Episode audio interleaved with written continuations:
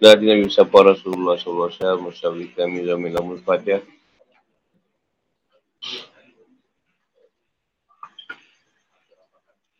Bismillahirrahmanirrahim. Nabi Syari Sadi wa Yasini Amri Walu Datam Milisani atau Qaul Amabak. Ini tajuk 10 hal yang diharamkan atau 10 wasiat. Surah Al-An'am ayat 151 dan 153.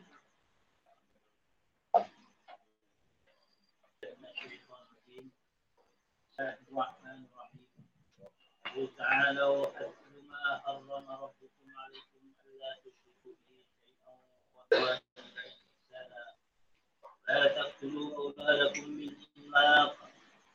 نرزقكم وإياهم لا تقربوا الفواحش ما ظهر منها وما بطن لا تقتلوا النفس التي حرم الله إلا بالحق ذلكم وصاكم به لعلكم تعقلون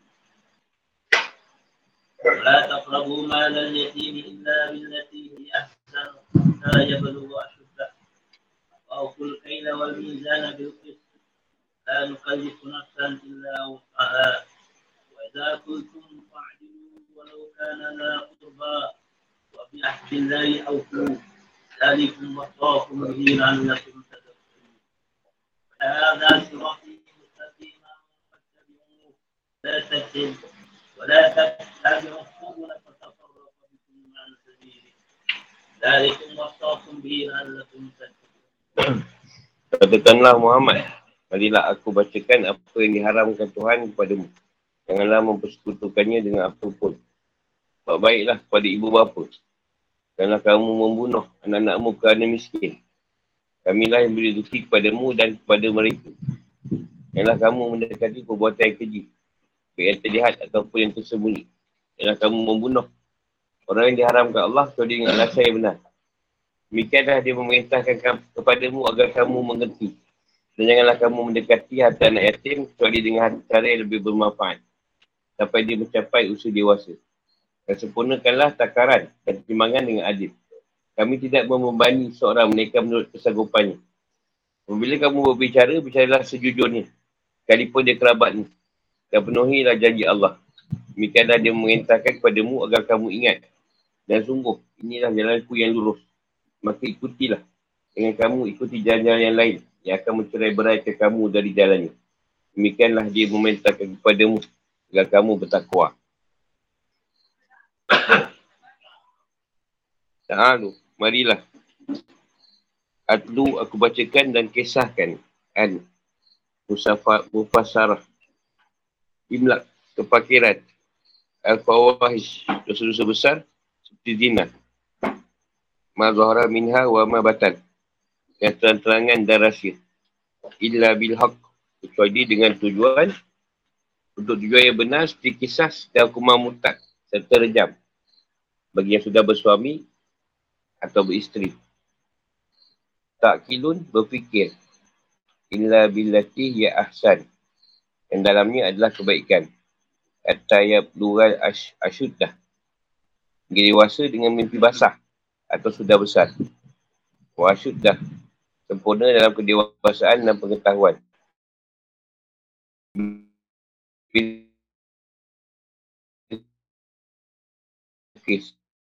Yang ada dan menjaga kecurangan.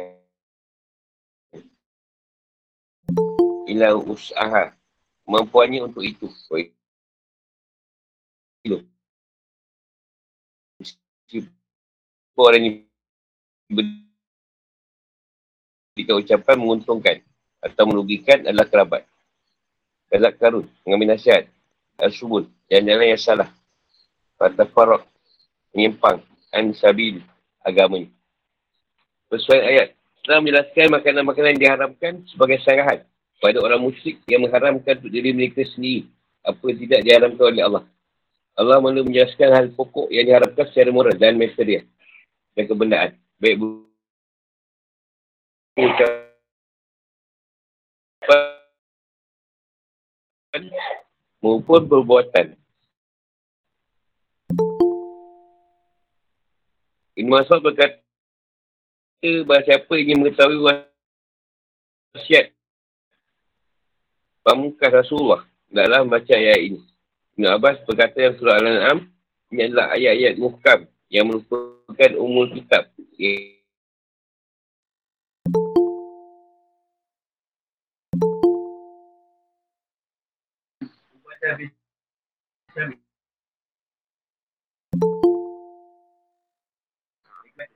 Rasulullah diwasiat kepada kita tidak dua orang dulu. Maka kita keduanya menaikkan untuk dua diri berlaku. Sebab baik pada kedua orang dulu artinya berinteraksi dengan keduanya dengan baik. Dasarkan pada kasih sayang dan cinta. Bukan dirasa takut dan cepat. Bagaimana ia buat kepada kedua orang dulu, itulah nanti anak-anaknya akan memperlakukannya juga. Walaupun sudah sekian lama. Imam Tabari riwayatkan dari Ibnu Umar, dari Nabi Muhammad SAW bersabda. Berbaktilah pada orang tuamu, maka anak-anakmu akan berbakti kepadamu. Jagalah kehormatanmu, isteri-isterimu akan menjaga dirinya. Riwayat Tabari. 3. Pengharaman menguburkan anak perempuan. Wala tatulu auladakum min imlaq. Segala Allah wasiat agar berbakti kepada kedua orang tua, atuk dan nenek. Dia menggandingkan hal itu dengan buat baik kepada anak-anak dan cucu-cucu. Ayat ini menyebutkan bahawa antara diwasiatkan Allah pada kalian adalah jangan membunuh anak-anak kalian kerana takutkan kefakiran atau kemiskinan. Sebenarnya Allah yang beri rezeki kepada kalian dan mereka. Oleh sebab itu janganlah kalian takut kefakiran di masa sekarang dan masa hadapan. Sebenarnya Allah menjamin rezeki hamba. Hampir sama dengan ayat ini dengan adalah firman-Nya. Janganlah kamu membunuh anak-anakmu kerana takut miskin. Kamilah yang memberi rezeki kepada mereka dan kepadamu. Al-Isra' 31. Perbezaan antara dua ungkapan ini adalah bahawa ungkapan pada surah Al-An'am yang dimasukkan adalah jangan kalian membunuh mereka kerana kemiskinan yang sedang kalian alami. Jadi Allah menaiki dengan redaksi memberi rezeki kepada orang tua. Sebab itu adalah yang lebih penting kerana kefakiran sudah ada secara nyata. Adapun maksud daripada surah Al-Isra' yang dimasukkan adalah janganlah kalian membunuh mereka kerana takut kefakiran kemudian hari. Sebab itu Allah melalui dengan redaksi memberi rezeki pada anak-anak sebagai bentuk perhatian pada mereka. Janganlah kalian takut kefakiran kerana rezeki mereka. Sebab rezeki dijamin oleh Allah. Di sini tampak syarat mengikat rosam menjaga kelestarian jenis manusia. Dengan pengharaman menyakiti asal-usul. Ini orang tua dan keturunan. Ini anak-anak. Serta jagalah masing-masing dari keduanya.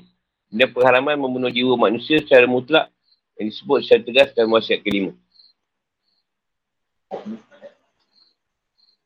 Kalau kamu kan segitu bagilah pada orang tua, ibu bapa kita, anak-anak, atuk-atuk, nenek, cucu-cucu.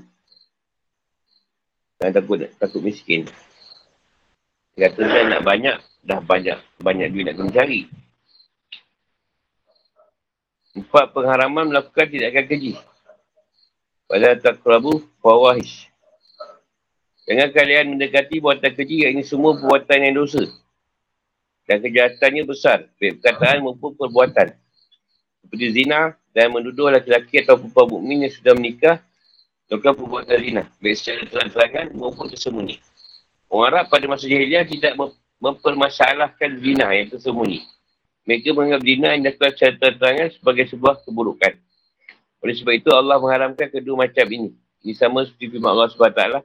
Katakanlah, wahai Muhammad, Tuhanku hanya mengharamkan segala perbuatan yang terlihat dan yang tersembunyi, perbuatan dosa, perbuatan zalim tanpa alasan yang benar, dan mengharamkan kamu bersekutu ke Allah dengan sesuatu. Sedangkan tidak menurunkan alasan untuk itu dan mengharamkan kamu membicarakan tentang Allah, apa yang tidak kamu ketahui. Al-A'raf 33. Diriwayatkan juga oleh Bukhari dan Muslim dari Ibn Mas'ud yang mengatakan bahawa Rasulullah SAW bersabda, tak ada yang lebih cemburu selain Allah. Kerana itu dia mengharamkan perbuatan keji, yang nampak maupun yang tersembunyi. Sa'ad bin Ubadah sebagaimana diriwayatkan oleh Bukhari dan Muslim berkata, kalau saya aku melihat seorang lelaki bersama isteriku, maka aku akan memenggalnya dengan pedang yang tidak terbalik. Doa itu sampai pada Rasulullah SAW. Yang beliau bersabda, apakah kalian heran dengan kecemburuan Sa'ad? Demi Allah, aku lebih cemburu daripada Sa'ad. Allah lebih cemburu daripada aku. Oleh kerana itu, dia mengharamkan perbuatan-perbuatan keji yang nampak dan tersembunyi. Dia mengatakan bahawa yang nampak adalah yang berkaitan dengan anggota tubuh. Sedangkan yang tersembunyi adalah yang berkaitan dengan perbuatan hati. Sombong dan hasad. Musyih bin Hayyan Al-Ansari riwayatkan dari Ikrimah. Dia berkata yang nampak adalah menzalimi manusia. Yang tersembunyi adalah zina dan mencuri. Sebab ia melakukannya dengan sembunyi-sembunyi. 5. Larangan membunuh nyawa dengan tanpa hak. Wala taqtulul an-nafsal lati haramallahu illa bilhaq. Sebab taklah menyebutkan secara khusus larangan membunuh sebagai bentuk penegasan dan perhatian terhadap perbuatan tersebut. Meskipun dia juga masuk dalam larangan melakukan perbuatan keji, baik secara terang maupun sembunyi-sembunyi. Maksud firman Allah itu adalah dia mengharapkan kepada kalian membunuh jiwa yang mana Allah mengharamkan kalian berbuat melampaui batas kepada jiwa tersebut. Kerana ia muslim atau kerana adanya perjanjian atau umat Islam dengan bukan muslim. Seperti ahli kitab yang tinggal negeri Islam dengan adanya perjanjian dan keamanan. Bukhari dan Muslim riwayatkan dari Abdullah bin Umar dari Nabi Muhammad SAW bersabda, aku diperintahkan untuk membunuh manusia sampai mereka bersaksi tak ada Tuhan selain Allah dan Muhammad Rasulullah. Menjalankan solat, menaikkan zakat. Jika mereka telah melakukan hal itu, maka mereka telah menjaga darah dan harta mereka. Kecuali dan asas syari'i. Hisab mereka ada di tangan Allah. At-Tirmizi dan Ibn Majah riwayatkan dari Abu Hurairah dari Nabi Muhammad SAW menjawab sabda, siapa membunuh mu'ahad. Ini kafir yang mengadakan perjanjian dengan negara Islam yang mana dia mendapatkan jaminan Allah dan Rasulnya. Maka dia telah melanggar perjanjian Allah sehingga tidak akan mencium bau syurga. Sebenarnya baunya ada dari perjalanan sepanjang 70 tahun. Buatkan Al-Bukhari dan Abdullah bin Amr dari Nabi Muhammad SAW secara marfu. Siapa yang membunuh kafir mu'ahad maka tidak mencium bau syurga. Sebenarnya baunya ada dari perjalanan sepanjang 40 tahun. Adapun membunuh dengan alasan yang hak, ini benar ada 3 keadaan. Yang penjelasannya tersebut dalam hadis Sahih Bukhari dan Muslim. Ibn Mas'ud berkata, Rasulullah SAW bersabda, dari Muslim taklah dibunuh, kecuali kerana salah satu dari 3. Laki-laki atau perempuan yang sudah menikah lalu berzina, membunuh orang lain dan orang yang meninggalkan agamanya, ini memisahkan diri dari golongan Islam. Dalam redaksi lain disebutkan, kafir sudah beriman. Zina sudah terikat perkahwinan dan membunuh jiwa dengan tanpa alasan yang hak. Ini benar. Pengharaman membunuh ini tidak lain kerana ia adalah dosa besar yang menyangkuti hal kemanusiaan. Yang menyangkuti ciptaan Allah. Allah zat yang menciptakan segala sesuatu dengan sangat teliti. Al-Haram ini bukan itu terwasiatkan kepada kalian. Kepada kalian mengetahui perintah dan larangan Allah. Artinya menjanjikan kepada kalian agar mengetahui kebaikan dan kemaslahatan dan melakukan apa diperintahkan dan meninggalkan apa dilarang. Wasiat adalah membuat perjanjian kepada orang lain agar melakukan kebaikan dan meninggalkan keburukan. Allah akhiri ayat ini dengan penutup tersebut untuk menunjukkan apa yang dilakukan mereka, iaitu kemusyrikan dan pengharaman beberapa binatang ternak dan termasuk hal yang tidak masuk akal. 6. Menjaga harta anak yatim. Wala taqrabu malal yatim illa billati ya ahsan. Janganlah kalian mengambil sikit pun dari harta anak yatim yang kalian diberikan amanah untuk menjaganya. So, jika ada kemaslahatan dan manfaat bagi mereka, dan penjagaan dan pengembangan harta, dan pemeliharaan dari bahaya-bahaya atau menafkahkannya sesuai dengan keperluan. Ini sebagainya firmannya, sungguhnya orang yang memakan harta anak yatim secara zalim, sebenarnya mereka itu menyala api dalam perutnya. Dan mereka akan masuk ke dalam api yang menyala neraka. An-Nisa 10. Larangan untuk mendekati sesuatu lebih kuat maknanya daripada larangan melakukan perbuatan itu sendiri. Kerana yang pertama mengenai larangan melakukan sebab dan faktor-faktor yang mengarah ke sana. Dan juga syubhat yang dapat menyerumuskannya pada keharaman. Misalnya makan sebagian kecil dari harta anak yatim sebab melakukan pekerjaan yang di dalamnya ada keuntungan. Allah telah melarang makan harta anak yatim kecuali ketika darurat atau ada keperluan. Allah berfirman, janganlah kamu memakannya, iaitu harta anak yatim, melalui batas kepatutan dan janganlah kamu tergesa-gesa menyerahkannya sebelum mereka dewasa. Bahawa siapa antara pemelihara itu mampu, maka hendaklah dia menahan diri dari memakan harta anak yatim itu. Dan bahawa siapa miskin, maka bolehlah dia makan harta itu menurut cara yang patut. An-Nisa 6. Harta anak yatim diserahkan kepada mereka ketika mereka sudah dewasa. Oleh kerana itu Allah SWT berfirman, hatta yablugha asyuddah. Maksudnya kalian mendekati harta anak yatim sehingga dia sampai usia dewasa. Dalam hal pengalaman, kekuatan, kemampuan dan cara berfikir. Hal ini selalu dikatakan oleh Al-Syafi'i, Malik dan sekelompok ulama' salaf. Sampai dia mimpi basah Biasanya antara 12 tahun dan 18 tahun. Sebab Allah berfirman, dan jika menurut pendapatmu mereka telah cerdas, pandai memelihara harta, maka serahkanlah kepada mereka hartanya. An-Nisa 6. Ini maksud dengan ayat ini adalah menjaga harta anak yatim, tidak menghambur-hamburkannya atau mensisihkannya sampai dia balik. 7 dan 8. Menyempurnakan takaran dan timbangan dengan adil. Wa'aful kailal wan mizan nabil kis. Sempurnakanlah takaran. Jika kalian menimbang untuk orang lain, janganlah kalian menambahnya. Jika kalian menatang untuk diri kalian. Sempurnakanlah timbangan jika kalian menimbang untuk diri kalian pada apa yang kalian jual. Atau apa yang kalian beli untuk orang lain. Yang demikian tak ada penambahan atau pengurangan. Yang ada adalah keadilan tanpa ada kecurangan. Sebab taklah berfirman, celakalah bagi orang yang curang dalam menakar dan menimbang. Iaitu orang-orang yang apabila menimbang orang lain, mereka minta dicukupkan. Dan bila mereka menakar atau menimbang untuk orang lain, mereka kurangkan. Al-Mutaffifin 1-3. Hak dan nuhal harus sama-sama dipenuhi. Iaitu jual dan beli. Cuma Allah bin Kis mengharuskan untuk menjaga keadilan ketika beliau beli. Sesuailah dengan kemampuan. Kerana itu sebab taklah berfirman, La tukal lipu nafsan illa usaha. Allah tak bebankan seorang, kecuali yang mampu untuk dikerjakan, yang dapat dilakukan tanpa kesulitan dan tanpa paksaan sesuai dengan kemampuan dan usaha yang sungguh-sungguh. Jika seorang tanpa sengaja melakukan kesalahan, ia tidak diminta pertanggungjawaban. Ibn Madawi meriwayatkan dari Sa'id bin Musayyib. Ia mengatakan bahawa Rasulullah SAW bersabda berkaitan ayat ini. Masa itu memenuhi takaran dan timbangan di tangannya, dan Allah mengetahui kebenaran niatnya untuk memenuhi keduanya. Maka tidak ditindak. Maka tidak ditindakkan. Dan maknanya dari firman Allah. Menurut kesanggupannya. Ialah hadis Musa Garib. Hukuman melakukan kecurangan dalam takaran dan timbangan sangat berat dan diancam dengan hukuman yang pedih. Hal ini sebagaimana dikisahkan oleh Allah SWT kepada kaum Nabi Syuaib. Wahai kaumku, penuhilah takaran dan timbangan dengan adil. Janganlah kamu merugikan manusia terhadap hak mereka. Janganlah kamu buat kejahatan di bumi dengan buat kerosakan. Hud 85. 9. Berlaku adil dalam ucapan dan hukum. Wa'idha kultum fa'adilu walaukan zakurba. Lakulah adil dalam ucapan kesaksian atau hukum. Meskipun ucapan itu menguntungkan atau merugikan kerabat kalian. Sebab dengan keadilan, usaha umat dan individu menjadi baik. Ini adalah dasar pemerintahan, pilihan kemakmuran, perhatian dan prinsip dalam keadilan. Sebenarnya firman Allah SWT, kepada orang yang beriman, bila kamu penegak keadilan, jadi saksikan Allah, walaupun terhadap dirimu sendiri atau terhadap ibu bapa dan kaum kerabatmu. An-Nisa 135. Ini adalah keadilan melalui ucapan sebagaimana sebelumnya juga dituntut bersikap adil dalam perbuatan. Dia mengukur takaran dan timbangan. 10. Memenuhi janji. Wa bi ahdillahi aufu.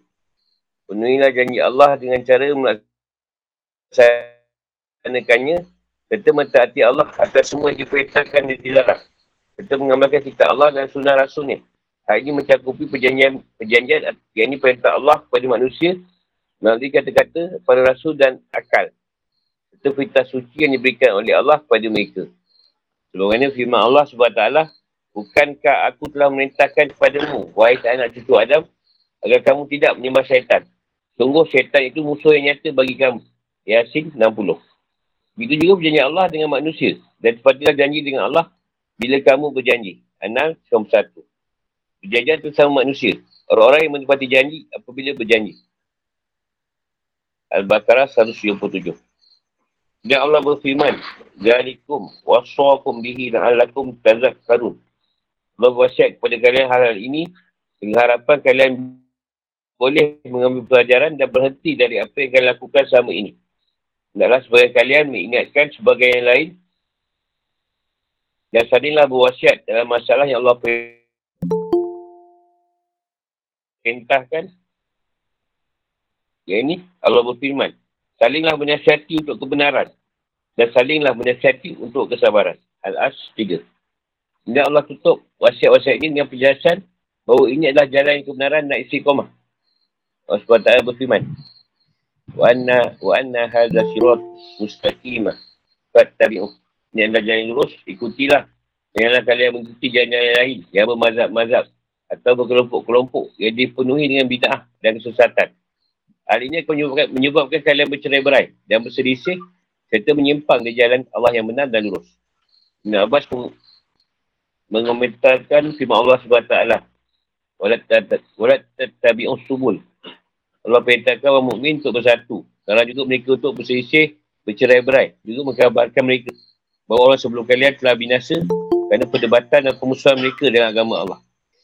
Imam Malik SAW menjelaskan jalan lurus dalam sebuah hadis. Kebaikan oleh Imam Ahmad An-Nasai dan Abu Syekh Ibn Hayyan, Ustaz Hakim, dan Abdullah bin Mas'ud. Dia berkata, Rasulullah SAW buat garis dengan tangannya sendiri. Dia bersabda, inilah jalan Allah yang lurus. Lalu ia buat garis di samping dan kiri. Dia bersabda, inilah jalan lain yang tidak satu jalan pun kecuali sana ada syaitan yang menyerunya. Saya baca ayat ini tadi. Wa anna hadza satu mustaqim tu sampai Ansabili. Muhammad Tirmizi An-Nasa'i melakukan dari Anwas bin Sam'an. Rasulullah SAW dia bersabda, Rasulullah Ta'ala buat perumpamaan jalan yang lurus. Di samping jalan itu ada dua pagar. Yang dalamnya ada pintu-pintu terbuka. Pada pintu-pintu itu ada sekatan-sekatan yang tergerai. Di pintu jalan yang lurus tersebut ada orang yang memanggil, wahai manusia, marilah kalian semua masuk ke jalan yang lurus yang kalian bercerai-berai. Ada juga penyeru yang menyeru dari atas jalan. Jika ada orang yang akan buka sedikit dari pintu-pintu itu, dia berkata, silakalah kamu. Janganlah kamu bukanya. Sebab jika kamu membukanya, maka kamu akan masuk ke dalamnya. Yang dimaksud itu ialah jalan adalah Islam. Pagar adalah batas-batas. Yang hukuman Allah. Pintu-pintu yang terbuka adalah hal-hal yang diharamkan Allah. Yang menyeru di depan jalan adalah kitabullah. Yang menyeru di atas jalan adalah pemberi nasihat di jalan Allah. Pada hati setiap musim. Fikir kehidupan atau hukum. Ayat ini adalah perintah dari Allah pada Nabi-Nya agar menyeru semua makhluk untuk mendengar perkara yang diharamkan Allah. Sebab itu para ulama yang harus menyampaikan kepada manusia. Ulama harus menyampaikan kepada manusia dan jelaskan kepada mereka apa yang diharamkan Allah dan apa yang dihalalkan. Sebab Allah SWT berfirman, hendaklah kamu benar-benar menerangkannya dan isi kitab itu kepada manusia. Jangan kamu sembunyikannya. Al-Imran 187. Dua ayat ini mengandungi 5 larangan dan 5 perintah. Kadang-kadang perintah tersebut datang bersamaan dengan larangan dan semuanya menunjukkan pada pengharaman. Serta berada dalam satu hukum yang sama. Boleh diketahui bahawa hal yang diharapkan adalah kebalikan dari perintah dan larangan dalam ayat tersebut. Hal itu tidak mengakui keberadaan Allah dan tak bertauhid kepadanya. Tidak bersikap baik pada orang tua, curang dalam tasaran dan timbangan. Tak adil dalam ucapan. Dan melanggar janji Allah dan sebagainya. Kaab Al-Akbar mengatakan bahawa ini adalah pembukaan kitab Tawrat. Yang berbunyi, Bismillahirrahmanirrahim. Qul ta'alau atlu ma harrama rabbukum alaikum. Yang Allah berkata ayat yang disebutkan dalam Surah Al-An'am disepakati dalam syariat para Nabi. Bahawa ia tidak dinasab atau dimasukkan. Ada yang mengatakan bahawa surah wasiat itu adalah 10 kalimah yang diturunkan kepada Nabi Musa. Adapun syirik kepada Allah adalah kurafat dan kebatilan. Sumber hawa nafsu dan syahwat. Ia bertentangan dengan akal sihat dan logik yang lurus. Baik pada orang tu ni adalah kewajipan yang sesuai dengan fitrah. Sebab keduanya adalah perantara keberadaan manusia. Keduanya lah yang mendidik anak-anaknya dan mengasuhnya. Baik masa kecil maupun sudah besar. Mencintai keduanya adalah sebagai balasan dan imbalan kepada mereka. Durhaka kepada keduanya akan merosakkan kehidupan anak dan menyebabkannya jatuh pada kerugian dan kesulitan hidup. Datangnya perintah buat baik kepada kedua orang tua setelah perintah tauhid disebabkan kerana nikmat terbesar manusia dan nikmat Allah SWT. Dan nikmat kedua orang tua. Pasal yang menciptakan manusia adalah Allah SWT melalui kedua orang tua. Nikmat kedua orang tua bagi manusia sangat besar. Antaranya nikmat pendidikan, kasih sayang, menjaga anak dari hal-hal yang tidak berguna. Kita melindungi dari bahaya di waktu kecil. Membunuh anaklah perbuatan tercela dan hina. Ini menandakan keras dan kasarnya hati. Tidak berkepada kemanusiaan. Yang merupakan satu sikap yang kejam dan bertentangan dengan kehendak Allah SWT. Kaum Zahiriah menjadikan ayat wala taqtulu auladakum min imlaq sebagai dalil larangan. Ini mengabaikan mani luar kemaluan perempuan. Hal itu kerana mengubur anak adalah menyiapkan entiti dan entitas dan menghilangkan keturunan. Azal atau dengan cara air mani di luar tempatnya adalah menghalang penyebab keturunan sehingga keduanya mirip. Hanya saja bunuh jiwa adalah dosa yang paling besar dan perbuatan paling buruk. Namun, majlis ulama' membolehkan azal berdasarkan sabda Nabi SAW. Kalian tidak apa-apa melakukannya. Itu adalah bagian dari takdir. Azal ni maksudnya pacu kat luar. Susah sangat nak faham. Pacu kat luar. Tak masuk kat dalam. Nabi kata tak apa. Dan takdirnya kat luar. Ini maksudnya kalian tak berusaha melakukannya. Imam Malik beri syarat, Malik dan Syafi'i, beri syarat bahawa azal harus dengan izin isteri. Sebab menggunakan sperma dalam bajinak adalah kesempurnaan kenikmatan perempuan dan hak dia dalam mendapatkan anak. Pengharaman buatan keji itu sendiri berikut pengharaman wasilah dan perantaranya adalah sebuah keharusan sesuai dengan kesihatan, kemanusiaan dan sosial. Tak ada buatan keji haram atau kemungkaran kecuali yang akan merugikan kesihatan manusia, mengancam zat mereka, merosak masyarakat dalam semua keadaan, sistem dan masa depannya. Larangan melakukan perbuatan keji dan ayat ini adalah larangan umum terhadap semua macam perbuatan keji. Membunuh jiwa manusia, baik mukmin maupun kafir mu'ahad tanpa alasan yang syar'i dan logik adalah kejahatan besar dan merosak ciptaan Allah. Jiwa yang dilarang untuk dibunuh adalah Islam. Orang itu beragama Islam, serta dalam keadaan yang dilindungi. Serta adanya perjanjian sebab syar'i atau alasan yang benar untuk membunuh adalah menolak zakat, meninggalkan solat, membela diri, merompak, hukum kisas, murtad dan zina, muksan. Bagi ulama' bolehkan membunuh orang kerana asal orang itu melakukan homoseks. Dengan hadis yang diriwayatkan oleh Abu Daud dari Ibn Abbas, dia berkata, Rasulullah bersabda, jika dia menjumpai orang melakukan perbuatan kaum Lut, maka bunuhlah pelaku dan objeknya. Pasangannya. Riwayat Abu Daud. Maka harta anak yatim adalah kezaliman. Melanggar hak-hak orang lemah dan menganiaya keperluan mereka dalam keadaan mereka yang masih kecil. Namun demikian boleh mengambil harta anak yatim dengan cara yang lebih baik. Ini dengan kemaslahatan dan investasi pelaburan. Hal itu dengan cara menjaga hartanya dan mengembangkannya dengan memperdagangkan. Atau dengan sarana-sarana perkembangan yang lain. Harta itu diserahkan kepada anak yatim setelah dia sampai usia dewasa. Dan ketika itu sudah berpengalaman dalam hal kewangan. Wanifah berpendapat bahawa batas maksima menyimpan harta anak yatim adalah 25 tahun. Dia serah balik kat dia tu 25 tahun harta tu. Dia setengah kata bila dah mimpi basah. Ataupun dah berakal. Ketangan sampai usia dewasa iaitu kekuatan badan dan pengetahuan dijelaskan oleh ayat lain dalam Surah An-Nisa. Dan ujilah anak-anak yatim itu sampai mereka cukup umur untuk bernikah. Kemudian jika menurut pendapatmu mereka telah cerdas, iaitu pandai melihara harta. Maka serahkanlah kepada mereka hartanya. An-Nisa 6. Ayat ini menggabungkan dua syarat. Antara kekuatan fizikal, iaitu mencapai usia nikah. Dan kekuatan pengetahuan, iaitu sudah cukup cerdas. Lakukan tekaran dan timbangan dengan adil. Iaitu dengan imbang dalam mengambil dan beri ketika jual beli. Dalam Tawrat ini terdapat penjagaan terhadap hak-hak harta. Perkataan yang benar dan peradilan dan kesaksian meskipun merugikan diri dan kerabat. Hal ini termasuk sikap adil dan bela kebenaran. Sebagaimana diketahui bahawa Islam adalah agama benar dan adil. Memenuhi janji Allah artinya semua jadikan janji yang diperintahkan Allah kepada hamba-hambanya. Termasuk semua perjanjian terjadi antara dua manusia. Ini semua menuntut manusia untuk bersyukur kepada Sang Pencipta dan pemberi nikmat. Sesuailah dengan fitrah jiwa yang beradab dan sejalan dengan tradisi yang lurus. Hal itu terjadi kerana semua yang menyentuh janji dan transaksi antara manusia mengantarkan kepada kebaikan dan kemaslahatan bagi semua masyarakat.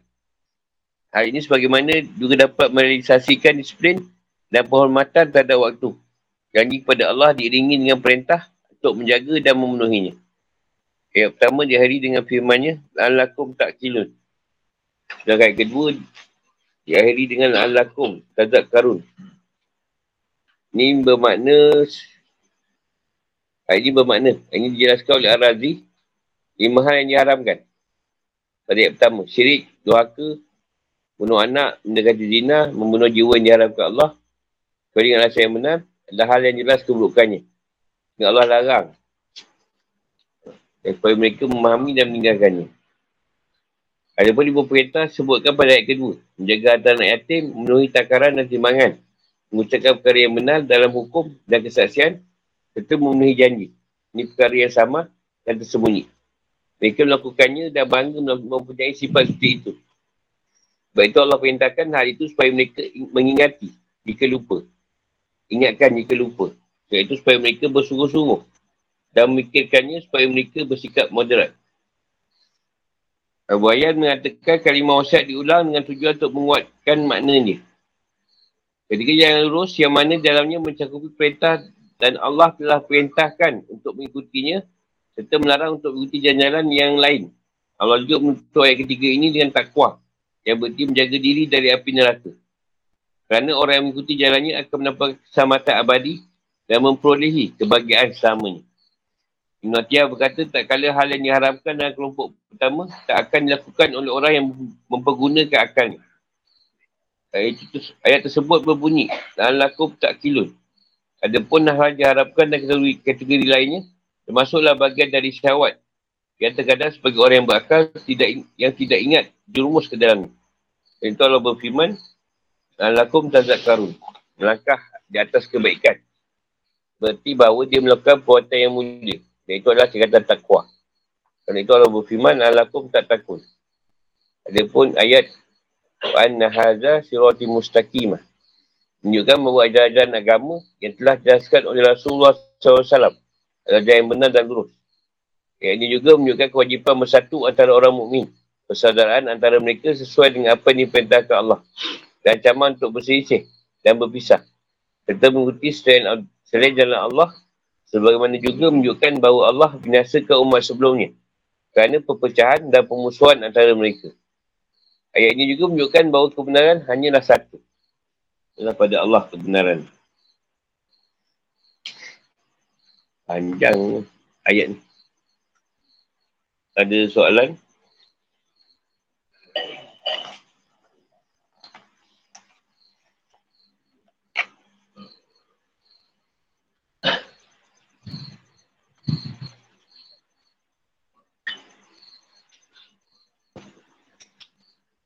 Jadi soalan ni.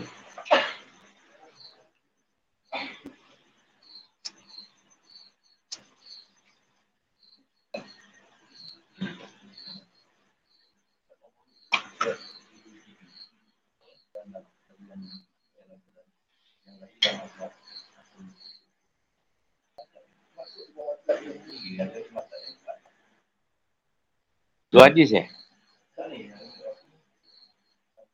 373.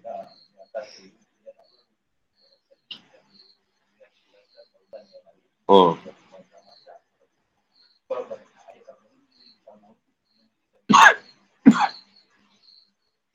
Dia maksud dia macam Rasulullah sebut lah. Teologi dia 71 jalan. Yang benar satu. Orang Rasulullah ni 72 jalan. Yang benar pun satu juga. Yang Islam 73 jalan. Yang benar pun satu. Rasulullah kata takkan sesat. Yang tinggalkan dua perkara kan. Aku anggap hadis. Sunnah ni. Maknanya bukan mazhab yang kata Syafi'i ke. Mazhab yang macam tu. Maknanya jalan-jalan yang Rasulullah sebut kat setan ni tadi. Ha, maksudnya jalan tu macam kita betul lah. Betul tak betul. Dia lari daripada pahaman. Memang banyak sekarang. Ada syarikat yang betul, ada yang melewing. Ada syarikat, bukan mazhab tu lah. Bukan mazhab yang... Dia kata, kalau mazhab boleh, tapi jangan gaduh. Oh, aku Syafi'i, kau tak betul, Maliki. Tak boleh. Kau kena terima lah mazhab tu. Yang masalahnya yang berpecah. Yang berpecah, dia dengan sebab dia ni, benda ni berpecah. Dia berpecah-pecah. Oh, aku betul, kau tak betul. Dia betul, ni tak betul. Oh, maksud tu macam tu lah. Bukan mazhab-mazhab tu. Mazhab tu macam satu ikutan lah. Lebih kurang lah. Syiah. Dia bukan mazhab yang ikut pada Syafi'i ke atau empat tu. Bida'ah tu, bida'ah yang dalam bentuk yang buruk lah. Bida'ah bukan bida'ah yang ni, yang baik, yang hasanah tu.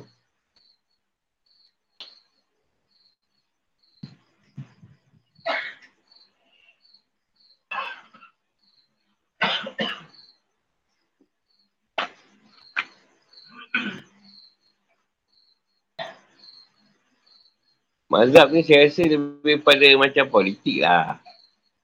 Kita nampak kan, pecahan dengan politik, agama sama. Tapi sebab mazhab politik ni lain-lain, jadi pecahan.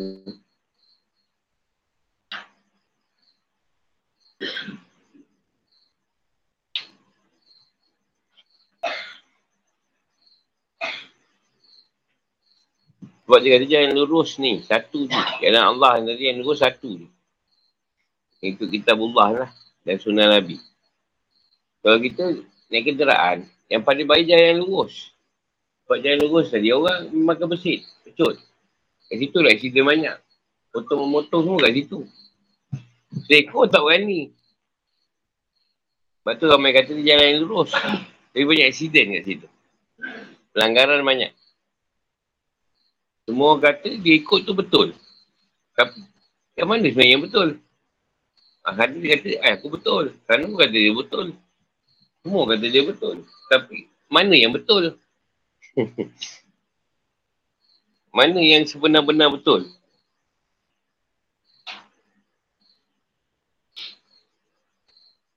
Kalau jalan tu, orang yang baik, dia memang dah baik.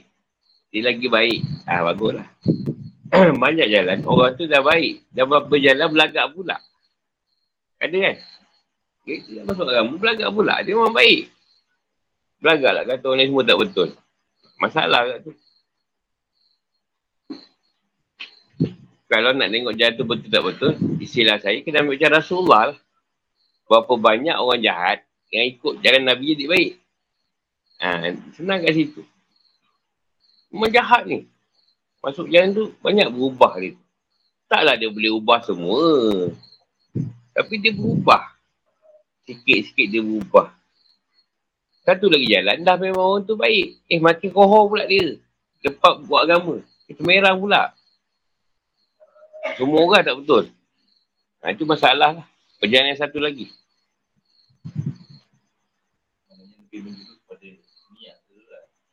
Yelah, macam orang masuk tarikat. Masuk tarikat, kau masuklah tarikat. Bukan nak salah kau dia tak betul. Kau tarikat tadi nak betulkan diri kau. Yang kau sibuk lah tarikat lain tak betul, pasal apa? Oh, aku sama dia, aku betul. Nasib bandi semua tak betul. Nasib bandi lah kata, sama dia tak betul. Semua tak betul, dia je betul. Ha, pening kepala. Tak ada pula sufi dulu kata sufi tu tak betul. Yang kata tak betul, tak ada berapa orang lah. Ibn Taymiyah salah satunya. Tu pun dia akhirnya ikut sufi juga. Awal dia tak faham, dia tak kata banyak masalah. Dalam dia faham juga. Dia bukan tak faham, dia tak menampakkan. Dia tak faham yang apa ni? Yang Allah yang tadi. Yang buat semua benda ni, itu dia tak faham. Jadi Allah tu memang sengaja letakkan banyak jalan. Sengaja letakkan orang musisih. Sampai dia jumpa. Dia katakan jalan yang benar dia tadi. Jalan yang lurus. Kedua tu tak ada pertikaian lah kat dia dah. Kan? Tak ada pertikaian lah.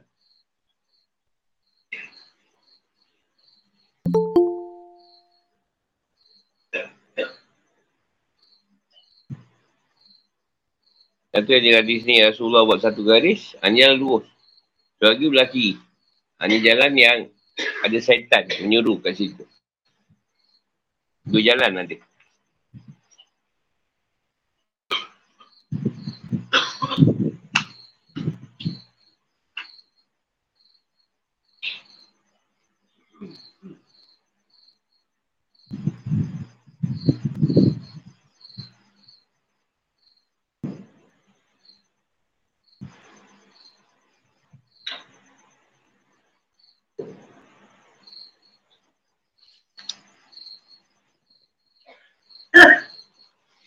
Yang lain.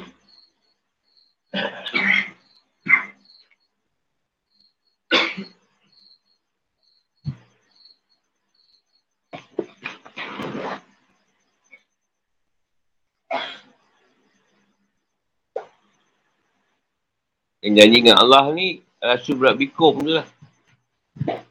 Kita dah jawab qalu. Kata kita bala syaitnah. Roh kata. Itu perjanjian dengan Allah. Janji tu, memang kita kata tak ada Tuhan selain Allah.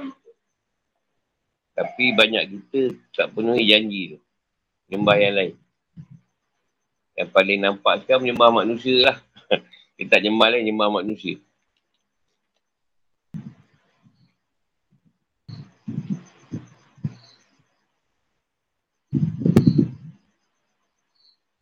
Dari soalan.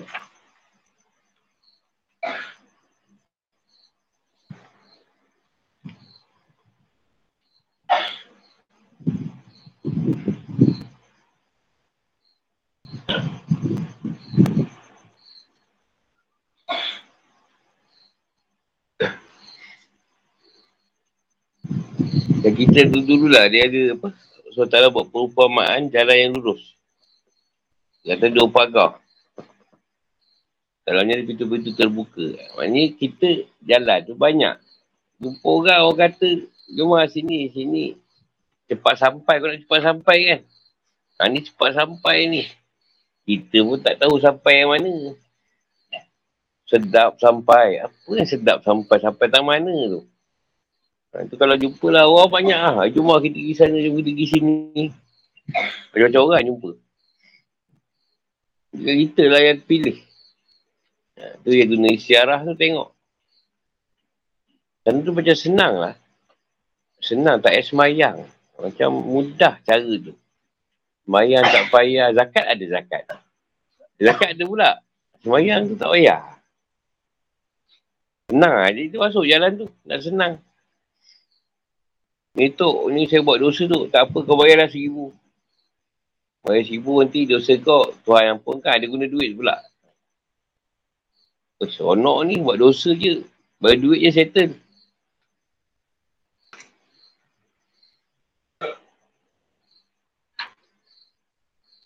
Buat berjalan kat Allah ni tak ada yang senang lah sebenarnya. Semuanya memang perit. Kalau ada yang senang kau carilah.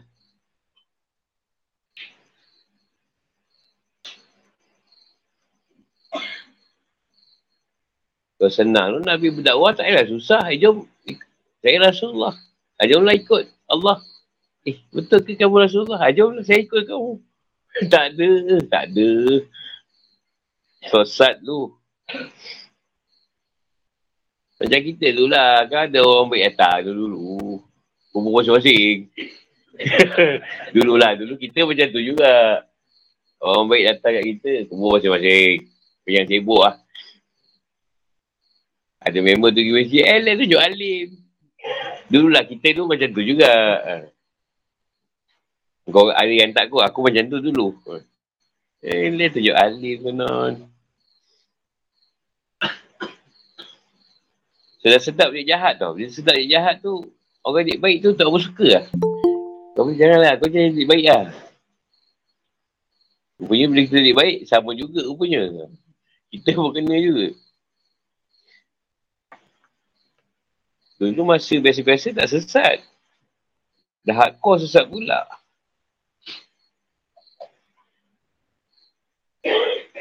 Tak biasa-biasa tak. Sesat lagi. Sikit lah. Sikit Islam tak obat hardcore lah. Dah hardcore sesat terus. Lagi tanya.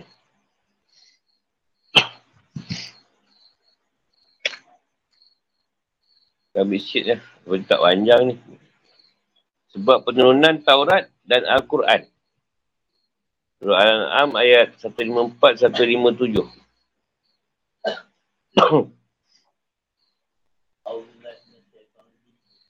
Ma'atayna Musa al-kitaba tamaman ala al-lazina ahsana wa taqdiran di kulli'un wa hudawun wa rahmah. Allahum biliqa'i rabbihim yu'min.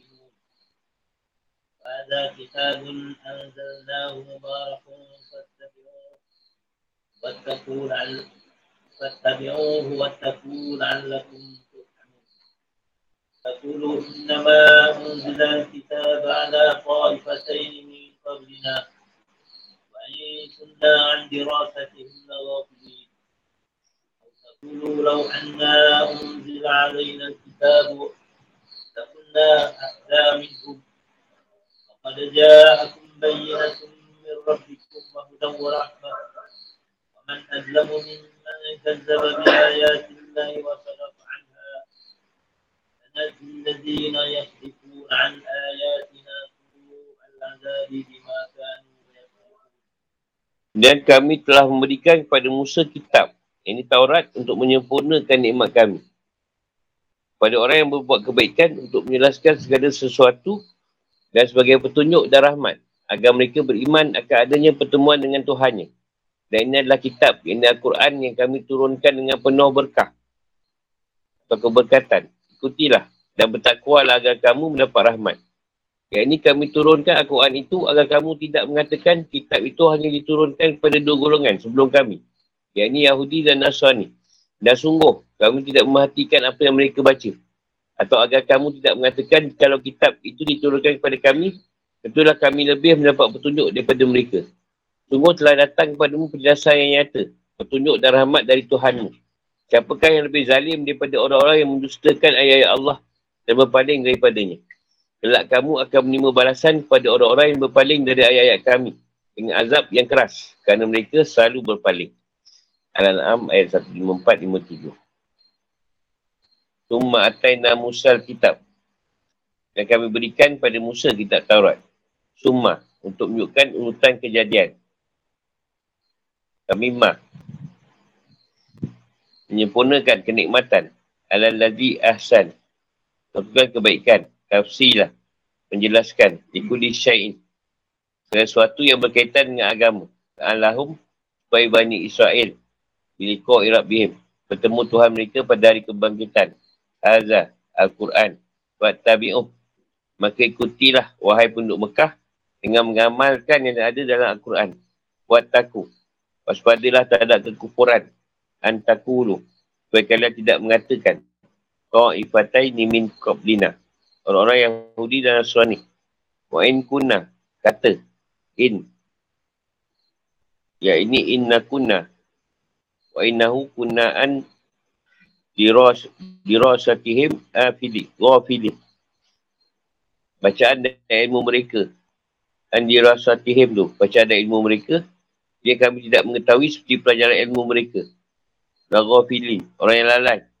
Kerana kami tak mengetahuinya sebab ia bukan dengan bahasa kami. Lakunna ahda minhum, itulah kami tidak mendapat petunjuk dari mereka kerana kecerdasan. Kerana kecerdasan otak kami, ketajaman pemahaman kami dan kuatnya hafalan kami. Kadang ada hari orang Arab, peristiwa, perkara syair dan puisi kami. Meskipun kami orang-orang yang buta huruf. Bayinah, penjelasan. Sesuatu dapat menjadikan sebuah kebenaran itu terlihat jelas, iaitu nyata. Wahudan wa rahmah, petunjuk dan rahmat bagi orang yang mengikutinya. Paman, tak ada seorang pun. Wasat dafa'anha, berpaling dan menghalangi manusia darinya. Su'al azab, siksa yang paling keras. Setelah menyebutkan 10 wasiat, Allah mengabarkan tujuan dari penurunan Taurat pada Nabi Musa. Kerana kitab tersebut sangat terkenal dengan orang musyrik Arab. Mereka juga mendengar kabar-kabar tentangnya. Kemudian Allah menyebutkan posisi Al-Quran dan keadaannya sebagai kitab hidayah, memperlakukan keharusan mengikutinya, menyanggah alasan orang-orang musyrik kerana tidak tunduk mengikutinya yang tidak boleh jadikan alasan. Setelah Allah menjadikan Al-Quran diberkahi dengan banyak kebaikan dan keutamaan di dalamnya. Tafsir dan penjelasan. Dalam firman ini, kata-kata yang dibuang dengan takdir. Katakanlah, wahai Muhammad, pada mereka kami berikan pada Nabi Musa suatu kitab. Kalimat ini disandingkan pada ayat yang membicarakan 10 wasiat. Yang kata summa. Maksudnya, kemudian katakan, wahai Muhammad, sebenarnya kami berikan kitab kepada Nabi Musa. Dengan demikian, kalimah yang ditujukan pada orang musyrik adalah perhatikanlah. Aku akan bacakan apa yang diharapkan Tuhan kamu dan diwasiatkan kepada kalian, iaitu dan seterusnya sampai habis. Kemudian katakanlah, wahai Muhammad, kepada mereka beritahukanlah bahawa kami berikan kepada Musa satu kitab dan seterusnya. Beritahukanlah mereka apa yang diwahyukan kepadamu dan apa yang kami berikan kepada Musa. Tawrat ini sering disebut dalam Al-Quran sebab dia lebih mirip dengan Al-Quran daripada Injil dan Zabur. Tawrat ni benda yang paling dekat dengan Al-Quran yang Musa dapat ni. Cuma Taurat ni Allah bagi direct pada Musa, tak ada perantara. Dia dah siap dengan suhu, dengan tulisan. Kerana dia mengandungi semua hukum syarak. Keduanya adalah syariah yang sempurna, syariat yang sempurna. Berbeza dengan Injil dan Zabur. Injil adalah kitab nasihat, perumpamaan-perumpamaan. Zabur adalah kitab pujian, munajat dan bacaan-bacaan. Banyak dari pemikir Arab berangan-angan agar mereka mempunyai kitab Taurat. Sebab dengan itu mereka akan lebih mendapatkan petunjuk daripada orang Yahudi. Dan boleh memanfaatkannya. Kerana mereka mempunyai keistimewaan, yakni kecerdasan yang tajam, logik dan pemahaman yang kukuh. Orang Arab ni sangat harap dapat baca kitab Taurat ni. Sebab dia kata kalau dia dapat baca, dia lagi hebat daripada orang Yahudi. Jika Allah mengabarkan tentang Al-Quran dengan firmannya, dan sungguh, inilah jalanku yang lurus, maka ikutilah. Kalimat tersebut disambung dengan pujian terhadap Taurat dan Rasulnya. Allah SWT berfirman, dan kami telah berikan kepada Musa kitab Taurat. Seringkali Allah menyandingkan antara Taurat dan Quran. Sebagaimana telah disebutkan juga seperti firmannya. Dan sebelum Al-Quran itu telah ada kitab Musa sebagai petunjuk dan rahmat. Dan Al-Quran ini adalah kitab yang membenarkannya dalam bahasa Arab. Al-A'raf 12. Juga firmannya di awal surah ini, katakanlah wahai Muhammad, siapakah yang menurunkan kitab Taurat yang dibawa Musa sebagai cahaya dan petunjuk bagi manusia? Kamu jadikan kitab itu lembaran-lembaran kertas yang bercerai-berai. Kamu memperlihatkan sebahagiannya dan banyak yang kamu sembunyikan. Kamu boleh pakai, dia ikut, yang tak boleh pakai, dia dinyorokkan. Al-A'raf 1. 10 wasiat yang disebut dalam 3 ayat yang mempunyai kesamaan dengan surah Al-Isra' pertama kali diturunkan di Mekah sebelum penetapan hukum-hukum ibadat dan muamalat. Dia juga termasuk pokok-pokok agama yang pertama kali diturunkan pada Musa. Dia juga termasuk pokok-pokok agama yang disampaikan kepada para rasul. Allah berfirman, dia, yakni Allah, telah mensyariatkan kepadamu agama yang telah diwasiatkannya kepada Nuh. Dan apa telah kami wahyukan kepadamu, Muhammad. Dan apa yang telah kami wasiatkan kepada Ibrahim, Musa dan Isa. Yang ditegakkanlah agama, keimanan dan ketakwaan. Janganlah kamu berpecah belah di dalamnya. Asy-Syura 13. Sisi kesamaan pokok agama yang diwasiatkan pada semua rasul adalah tauhid, akhlak mulia serta menjauhi perbuatan keji dan kemungkaran. Taman Al-Razi Na'asan yang berikan kitab pada Musa untuk menyempurnakan kemuliaan dan kenikmatan pada orang yang berbuat baik dalam mengikuti dan mengambil hidayahnya. Hal ini sebagainya firman Allah SWT, dan kami menjadikan mereka itu sebagai pemimpin-pemimpin yang memberi petunjuk dengan perintah kami. Al-Anbiya 33. Bila juga makna dari firman Allah, Suma Atayna Musa Kitab Batamama, adalah kesempurnaan yang lengkap dan mencakupi semua ketetapan hukum yang manusia perlukan. Dan menjadi kitab yang baik, yang sesuai dengan cara dan jalan yang paling baik. Maknanya dikuatkan dengan redaksi setelahnya. Watafsilan likul lisyai'in. Maksudnya kami berikan pada Musa, kitab kami turunkan kepadanya sebagai kesempurnaan yang utuh atau yang kuat dan mencakupi semua yang diperlukan dalam syariat. Ini sebagaimana firman Allah SWT tentang Nabi Musa, dan telah kami tuliskan untuk Musa pada lauh Taurat segala sesuatu sebagai pelajaran dan penjelasan untuk segala hal. Al-A'raf 154. Wahudan warahmah. Quran adalah kitab petunjuk kebenaran dan penyebab adanya rahmat bagi orang yang mendapatkan petunjuk dan mengikutinya. Al-Razi berkata makna rahmat dan kenikmatan dalam beragama. Al-Lahum bilikau irabihim yu'minun. Dan kami berikan kitab ini dengan kandungan-kandungan yang telah disebutkan agar kaumnya mengimani pertemuan dengan Tuhan mereka. Maksudnya bertemu dengan apa yang dijanjikan oleh Allah kepada mereka, yakni pahala dan seksa. Jika mereka mengimani hal itu, berarti mereka mengimani Allah semata-mata. Tak ada sekutu bagi dia.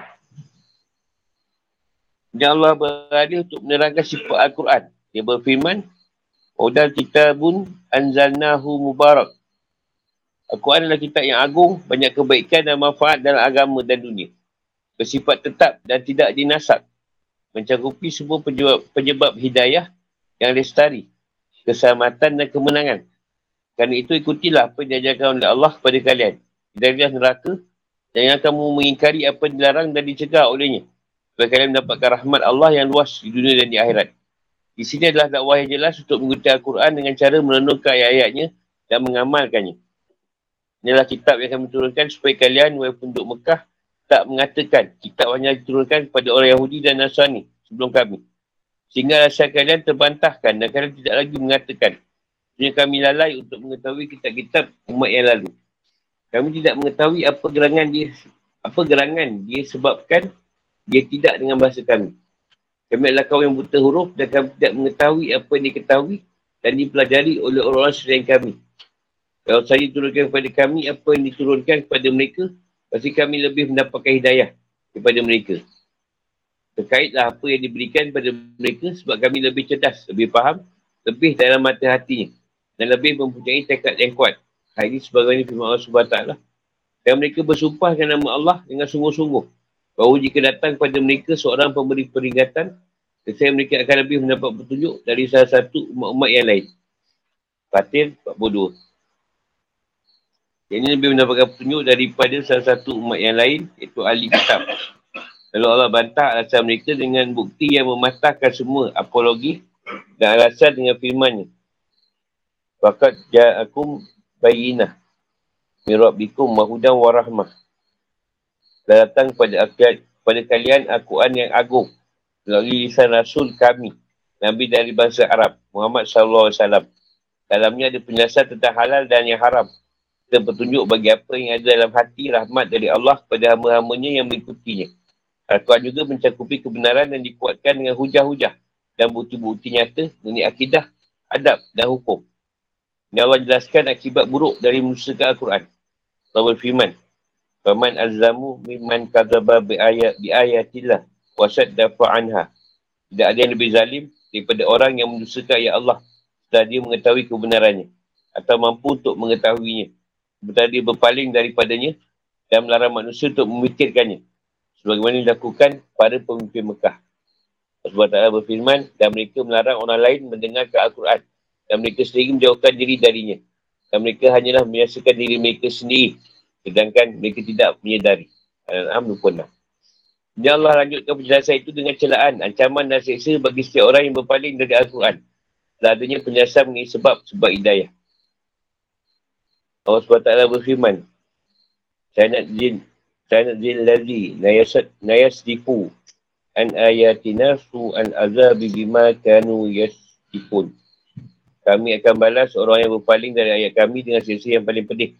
Kerana mereka menghalangi akal diri mereka. Juga orang lain dari hidayah Allah dan berpaling darinya. Juga kerana mereka menanggung dosa mereka dan dosa orang-orang yang mereka halangi dari kebenaran.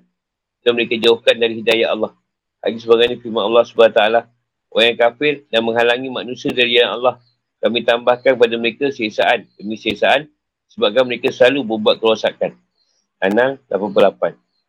Kami menambah siksa bagi mereka di luar siksa terhadap mereka yang sudah ditentukan. Kerana perbuatan mereka yang merosak dan menghalang orang lain dari jalan kebenaran. Jika kehidupan atau hukum. Ayat tersebut menunjukkan bahawa Al-Quran seperti Tawrat yang masih asli. Benar. Dan kini telah sirna dan hilang. Tawrat tu dah tak ada dah. Tak dapat dijumpai. Dan kitab itu diubah sebagai ganti dari kitab yang asli. Yang tak boleh lagi menjadi pedoman hidup manusia dan kitab kemanusiaan. Diubah pula kitab Tawrat tu. Ramai macam-macam. Yang tak ada jadi ada. Al-Quran tak boleh. Kecuali Al-Quranul Karim.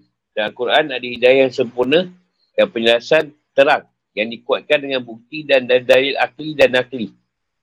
Dalil akal dan Al-Quran. Tak ada lagi bagi siapa yang apologi setelah datangnya Nabi Muhammad SAW.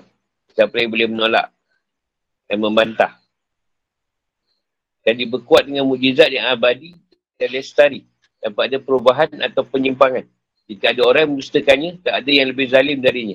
Dia akan dilemparkan ke dalam api neraka sebagai balasan keberpalingan dan kedustaan. Allah SWT Kama azlamu mimman kazzaba bi ayatillah wa saddafa anha.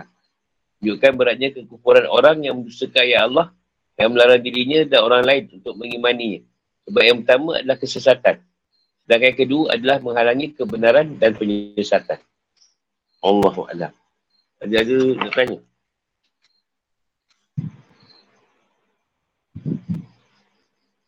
Dulu orang Arab kata diorang tak ada dapat macam Yahudi Nasrani. Lepas tu katakan Rasulullah, diorang dapat Al-Quran, tapi dia nak ikut. Dia halang pula orang ikut Rasulullah. Dulu bila tak ada, dia nak minta pula.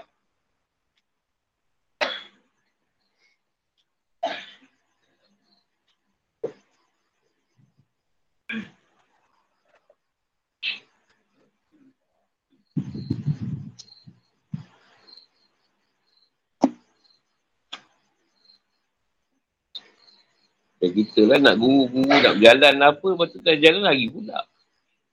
Kabut. Tapi minta nak. Susah pula dia berjalan.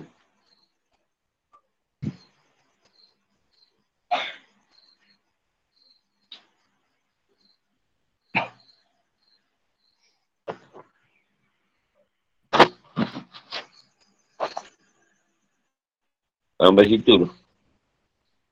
Kamu yang garis. Baik, kau telah berlaku.